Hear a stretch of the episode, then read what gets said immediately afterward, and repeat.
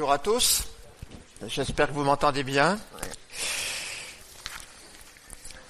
Cette prédication s'inscrit dans euh, le cycle d'études sur l'évangile de, Jean. Et le dernier passage que nous avons étudié de mémoire, c'est avec Jean-Marc il y a quelques semaines, euh, la multiplication des pains au début du chapitre 6. Jésus, à cette euh, période de son ministère, connaît une véritable popularité puisque les Juifs, nous le voyons euh, au, verset 15, cherchent même à le faire roi, hein, et une foule euh, nombreuse, puisqu'ils étaient plus de 5000 hommes seulement, euh, le suivaient lorsque Jésus a multiplié les pains. Alors aujourd'hui, nous allons étudier la suite de ce chapitre 6, qui est particulièrement long. Donc, on voyez, on fait plusieurs prédications sur ce même chapitre et aborder le passage où Jésus se présente comme le pain de la vie éternelle. Donc au, verset, euh, au chapitre 6, verset 22. Et euh, pendant que vous ouvrez vos Bibles, je vous pose une petite question. Est-ce que vous connaissez ça, les marrons suis Ah, le marron suis, euh, ça c'est très très bon. C'est un petit pot de mousse à la crème de marron, on va dire. Mais il y a un problème quand même, je sais pas, les enfants m'ont fait remarquer, tu sais, papa, euh, on prend la, cuillère, on tourne la cuillère, et la mousse, piouf, plus rien.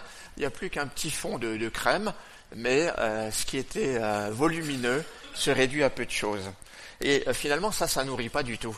On a envie d'en prendre un deuxième, et puis très rapidement, on est écœuré. Alors, notre vie est-elle nourrie de ce type de nourriture? Nous nourrissons-nous au marron suie De quoi nous eh bien, euh, lisons le texte du jour. Jean 6, versets 22 à 36. Alors, je l'affiche aussi, mais c'est tout petit, j'en suis désolé. Le lendemain, la foule restait de l'autre côté du lac, remarqua qu'il n'y avait eu là qu'une seule barque et que Jésus n'était pas monté dedans avec ses disciples, mais que ceux-ci étaient partis seuls. D'autres barques arrivèrent de Tibériade, près de l'endroit où ils avaient mangé le pain, après que le Seigneur eut remercié Dieu. Quand les gens s'aperçurent que ni Jésus ni ses disciples n'étaient là, ils montèrent dans ces barques et allèrent à Capernaum à la recherche de Jésus. Ils le trouvèrent de l'autre côté du lac et lui dirent Maître, quand, quand es-tu venu ici? Jésus leur répond en vérité, en vérité, je vous le dis, vous me cherchez non parce que vous avez eu des signes, mais parce que vous avez mangé du pain et que vous avez été rassasiés. Travaillez non pour la nourriture périssable, mais pour celle qui subsiste pour la vie éternelle, celle que le Fils de l'homme vous donnera, car c'est lui que le Père, Dieu lui-même, a marqué de son empreinte. Ils lui dirent, Que devons-nous faire pour accomplir les œuvres de Dieu? Jésus leur répondit, L'œuvre de Dieu, c'est que vous croyez en celui qui l'a envoyé. Quel signe miraculeux fais-tu donc lui dirent-ils, afin que nous le voyions et que nous croyions en toi? Que fais-tu? Nos ancêtres ont mangé la manne dans le désert, comme cela est écrit. Il leur a donné le pain du ciel à manger. Jésus leur dit, En vérité, en vérité, je vous le dis, ce n'est pas Moïse qui vous a donné le pain du ciel, mais c'est mon Père qui vous donne le vrai pain du ciel. En effet, le pain de Dieu, c'est celui qui descend du ciel et qui donne la vie au monde. Ils lui dirent alors, Seigneur, donne-nous toujours ce pain-là. Jésus leur dit, C'est moi qui suis le pain de la vie. Celui qui vient à moi n'aura jamais faim, et celui qui croit en moi n'aura jamais soif. Mais je vous l'ai dit, vous m'avez vu et pourtant vous ne croyez pas.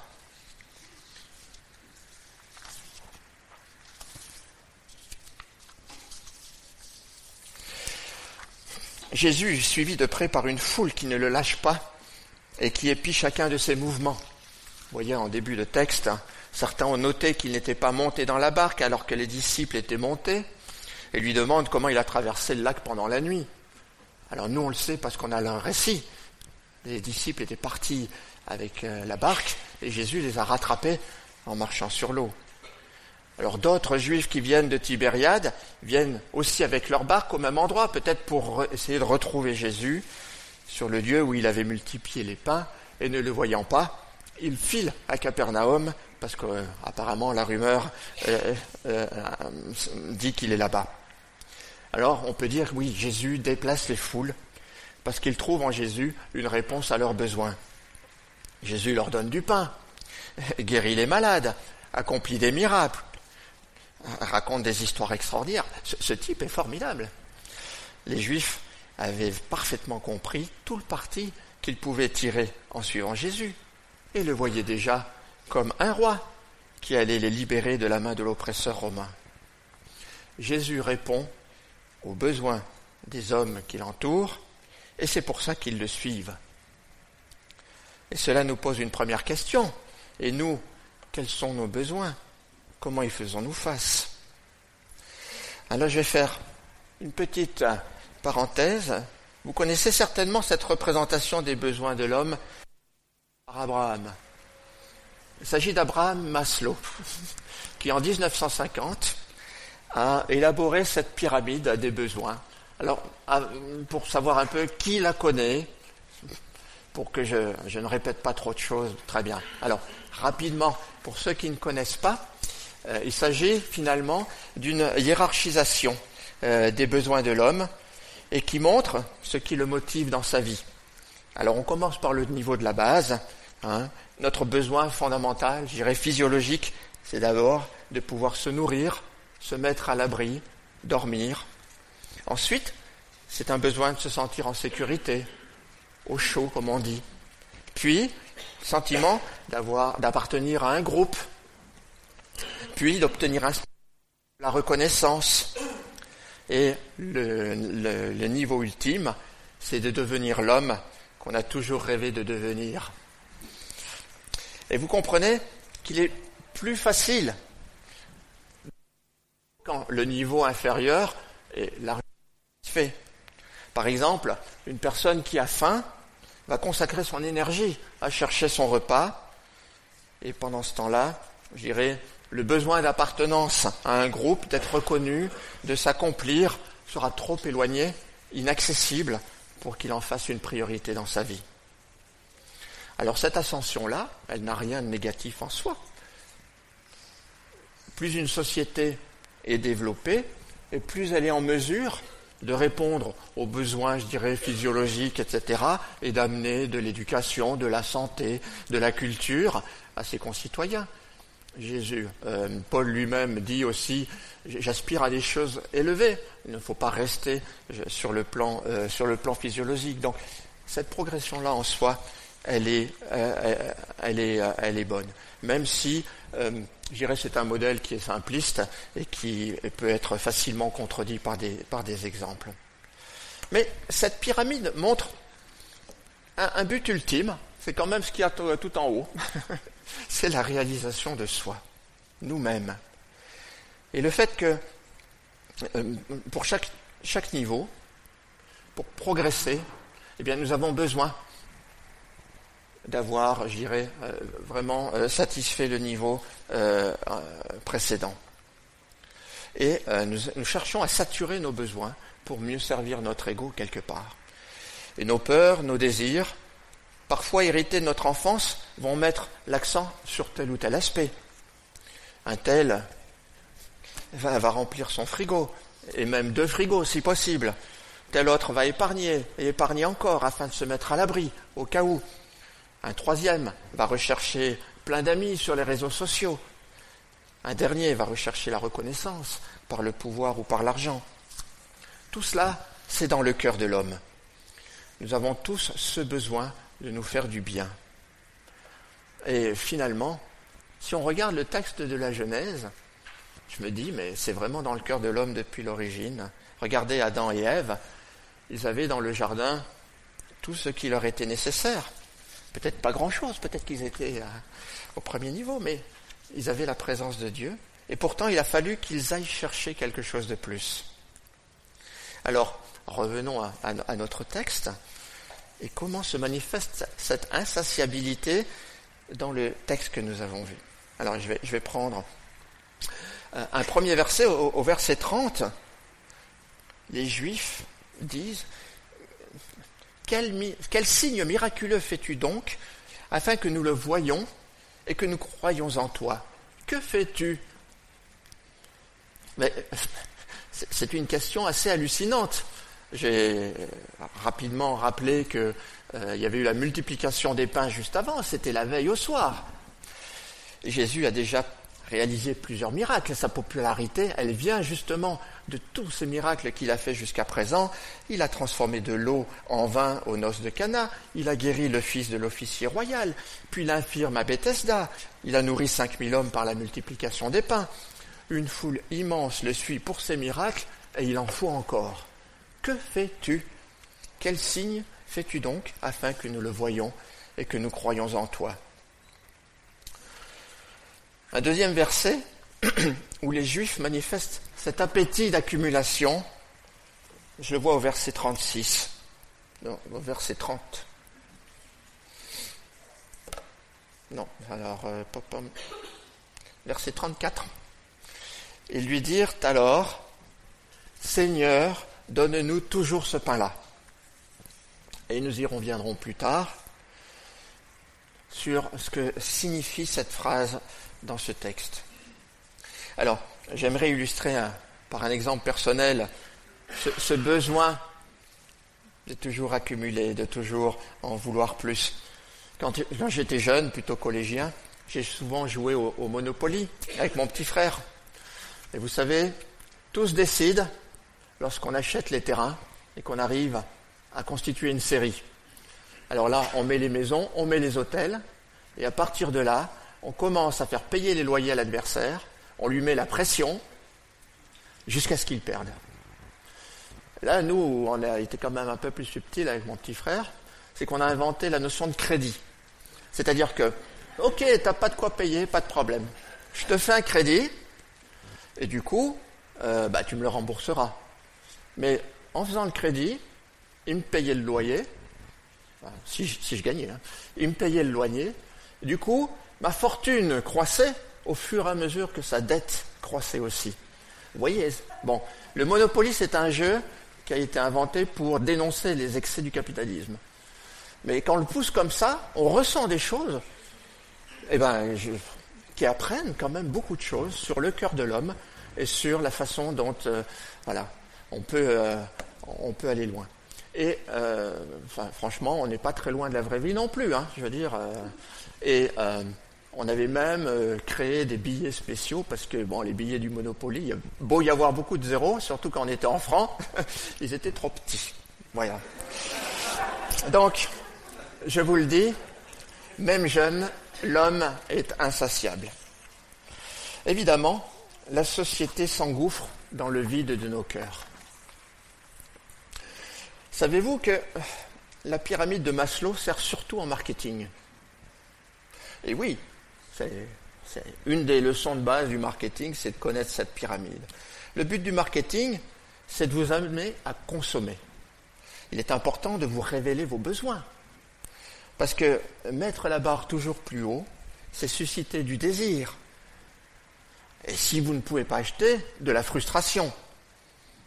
Et donc pour combler cette frustration, provoquer l'acte d'achat.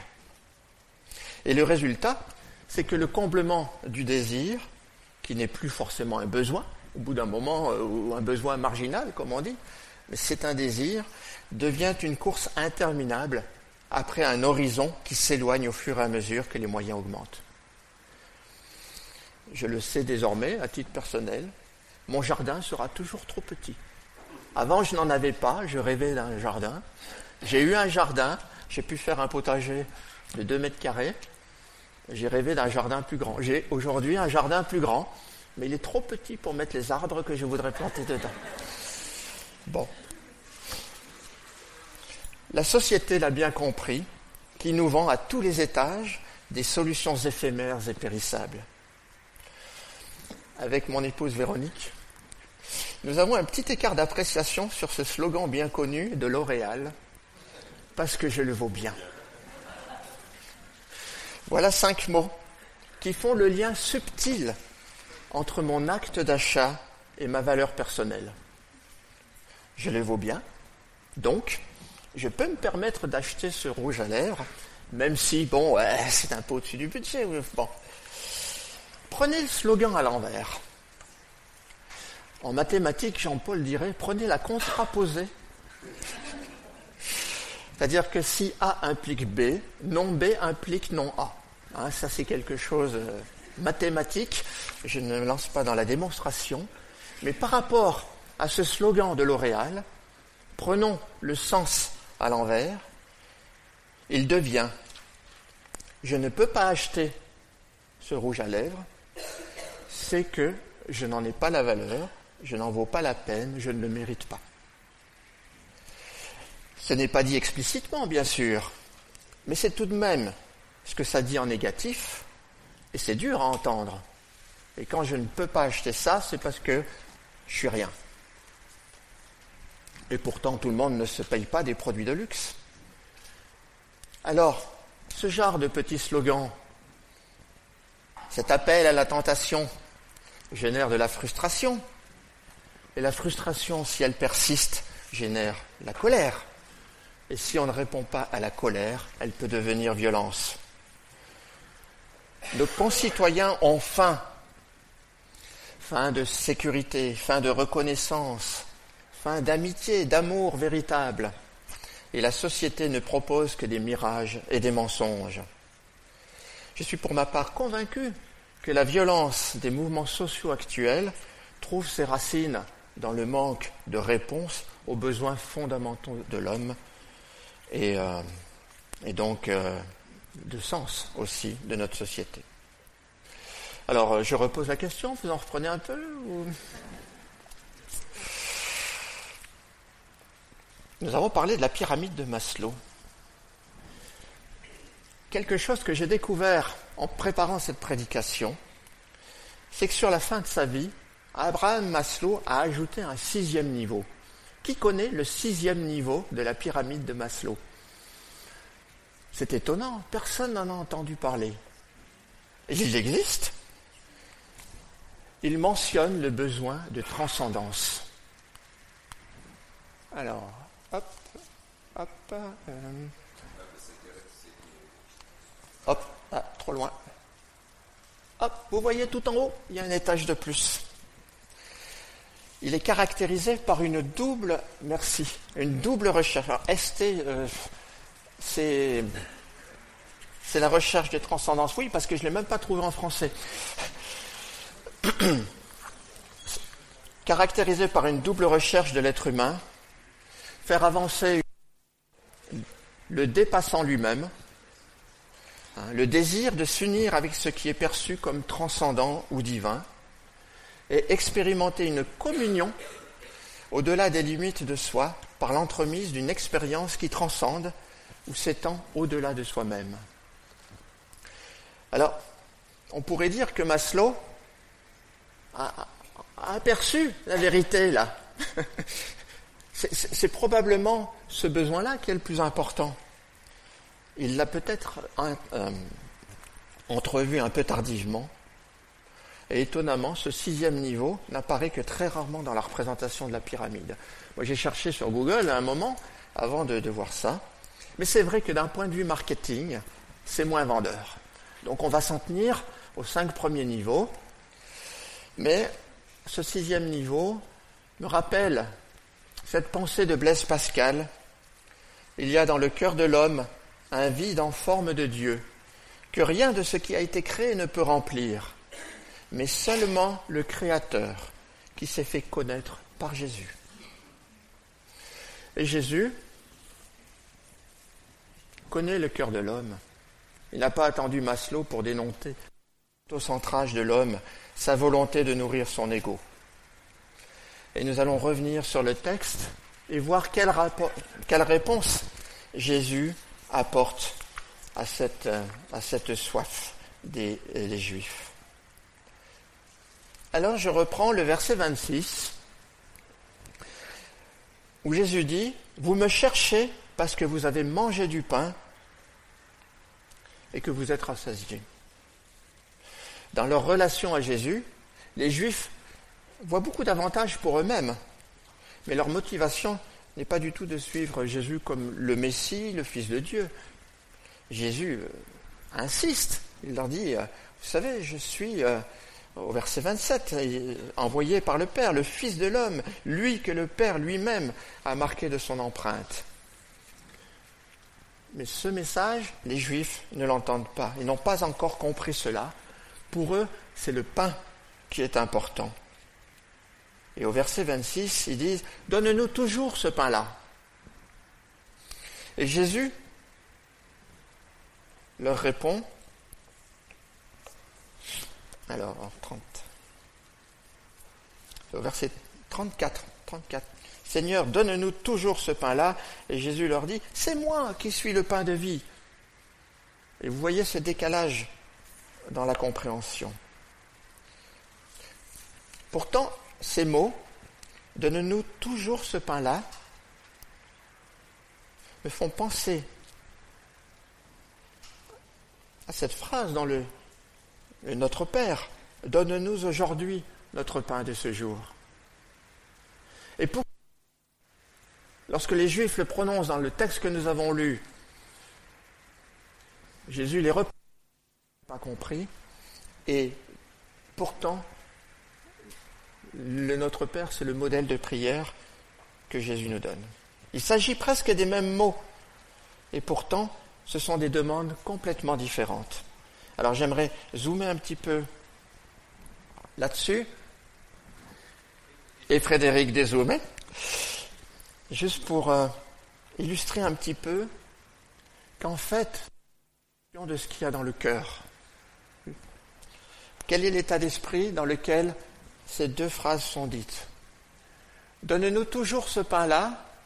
On est dans une conversation qui est un peu compliquée les Juifs demandent des choses, Jésus dit, mais c'est pas ça. Euh, les Juifs disent, comment es-tu venu ici? Ils ont fait des calculs, tout ça, mais Jésus ne peut pas être là et tout. Et puis Jésus il répond, je vous le dis, vous me cherchez. Enfin, il répond pas à la question, il répond à autre chose. Euh, on voit bien tout ce que Jésus a fait les Juifs qui disent, quel signe miraculeux nous donnes-tu? Donc cette conversation est un peu difficile. Dans Matthieu, elle s'inscrit dans une prière on est dans l'adoration. Dans le texte de, Jean, c'est une injonction. Donne-nous, donne-nous ce, pain de ce jour. Un, point d'exclamation. C'est un, ordre, enfin, une injonction. Alors que dans Matthieu, c'est une supplication. Si tu veux bien, soit faite, donne-nous ce pain. C'est une supplication, une marque de soumission. Les Juifs disent toujours, Allez, allez, hop, hop, hop, je prends, je mets dans les poches. Donne-nous. Il y a cette idée d'accumulation. Dans Matthieu 6, on est dans Donne-nous aujourd'hui notre pain de ce jour. C'est pas pour toujours, c'est pas, c'est pour aujourd'hui, comme la manne qui était euh, fournie aux, euh, aux, Juifs. Le pain pour nourrir le corps, les, Juifs l'entendent comme euh, quelque chose d'immédiat. Et nous, quand nous le prononçons, évidemment, c'est le pain pour, l'âme, avec une vision d'éternité. Et pour moi, l'état d'esprit qui résume ces deux, euh, ces deux textes, c'est dans le premier cas, je te prends, donne-moi euh, le pain. Je te prends, c'est moi le bénéficiaire. Et dans le Notre Père, c'est tu me donnes. Et c'est toi la source.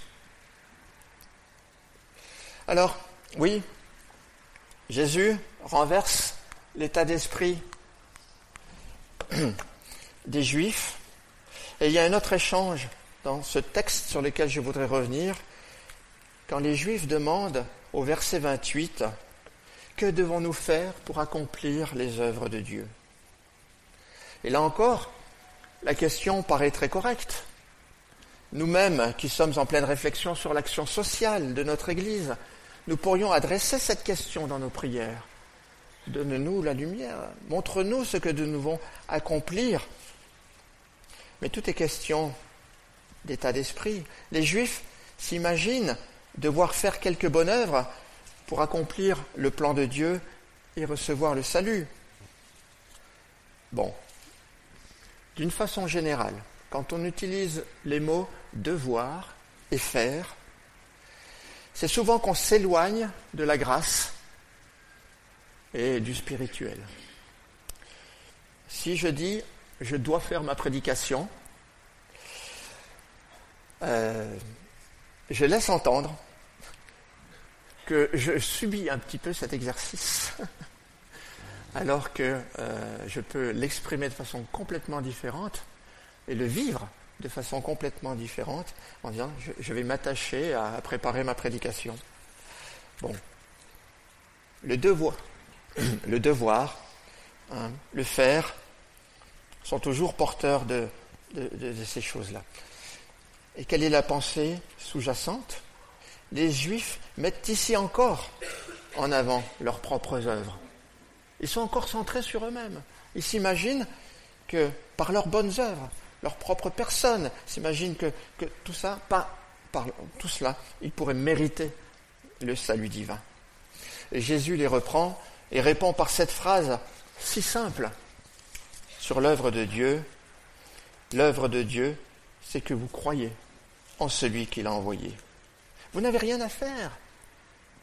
Convertissez-vous, reconnaissez-moi, reconnaissez que je suis celui-là, le Messie, le vrai pain du ciel qui donne la vie. Est-ce si facile? Demandez au jeune homme riche. Vous avez probablement cette euh, parabole, ce n'est pas une parabole, c'est une, rencontre de avec un, jeune homme qui est riche, qui, dit, qui est prêt à une sorte de commandement. Et la question qu'il pose, c'est Maître, que dois-je faire? Que dois-je devoir le faire? Et Jésus lui répond Vends tous tes biens et suis-moi. Libère-toi de tous tes fardeaux, de toutes tes attaches matérielles. Lâche tout et suis-moi. C'est un appel à la liberté. Et bien sûr, le jeune homme a tout vendu et il a suivi Jésus. Non, non, non, non, non. Le... Parti tout triste de ne pas pouvoir en son cœur répondre à cet appel. Voilà, Jésus nous décentre complètement de nous-mêmes et c'est très difficile à opérer. Je dois me détacher de tout ce qui m'est cher. Nous l'avons chanté tout à l'heure. Ça me rappelle ce texte dans Philippiens 3 de Paul qui avait plein de choses, plein de raisons de se glorifier, hein, aussi de, ces qualificatifs de, juifs euh, qui avaient été formés auprès des, grands maîtres, etc. Et qui dit, mais tout cela, ce sont des ordures dès lors qu'elles me privent de l'accès à Jésus. Je dois me dépouiller, me mettre à genoux pour suivre Jésus pour qui il est, pas pour ce qu'il me rapporte, pour qui il est vivre de sa présence et de son amour. Alors je conclus maintenant en disant que je trouve ce passage triste, car il raconte une rencontre manquée avec Jésus. Jésus dit des choses vraiment fondamentales, et l'incompréhension des Juifs se manifeste pratiquement à chaque réplique. Jésus exprime cette tristesse au verset 36 le dernier verset que nous avons lu. Mais je vous l'ai dit, vous m'avez vu et pourtant vous ne croyez pas. Et peu après, le passage que nous avons lu, le récit raconte que certains disciples renoncent à suivre Jésus et l'abandonnent. Et on le lit au, verset 66. J'ai trouvé que c'était même un petit clin d'œil, Jean 6, 66. Hein, 6, hein. Plusieurs de ses disciples se retirèrent en arrière et cessèrent d'aller avec lui. Cette parole, elle est clivante. Tous ces c'est bien périssable qui ne rassasie pas, laissez tomber tout ça. Venez à moi, je suis le pain de la vie éternelle, et avec ce pain-là, vous serez rassasiés. Parole clivante, qui en, euh, a amené certains à se, détourner. C'est un, tournant dans l'évangile de Jean qui bascule ensuite vers des pages plus sombres. Alors, je ressens, en même temps que cette tristesse, un peu ce malaise on a vu combien la limite était tenue dans des phrases que l'on dit entre une intention louable et finalement une aspiration à se nourrir soi-même. Pourrait ressembler à ces juifs que nous voyons, laisser passer une chance de rencontrer Jésus plus profondément et ce à notre propre expérience, à notre façon de vivre notre foi. Les propos de Jésus mettent en lumière la distinction entre les gens qui écoutent et les gens qui sont touchés. Est-ce que mes choix de vie montrent que je cherche à développer l'homme intérieur, à me nourrir de ce pain de la vie éternelle? De quelle façon je lui demande mon pain quotidien? À la façon des Juifs dans Jean 6 ou selon Notre Père en Matthieu 6 Je vous laisse avec cette question. Je pense qu'on peut peut-être avoir un, petit moment de silence et conclure par une prière. Prenons quelques instants pour réfléchir.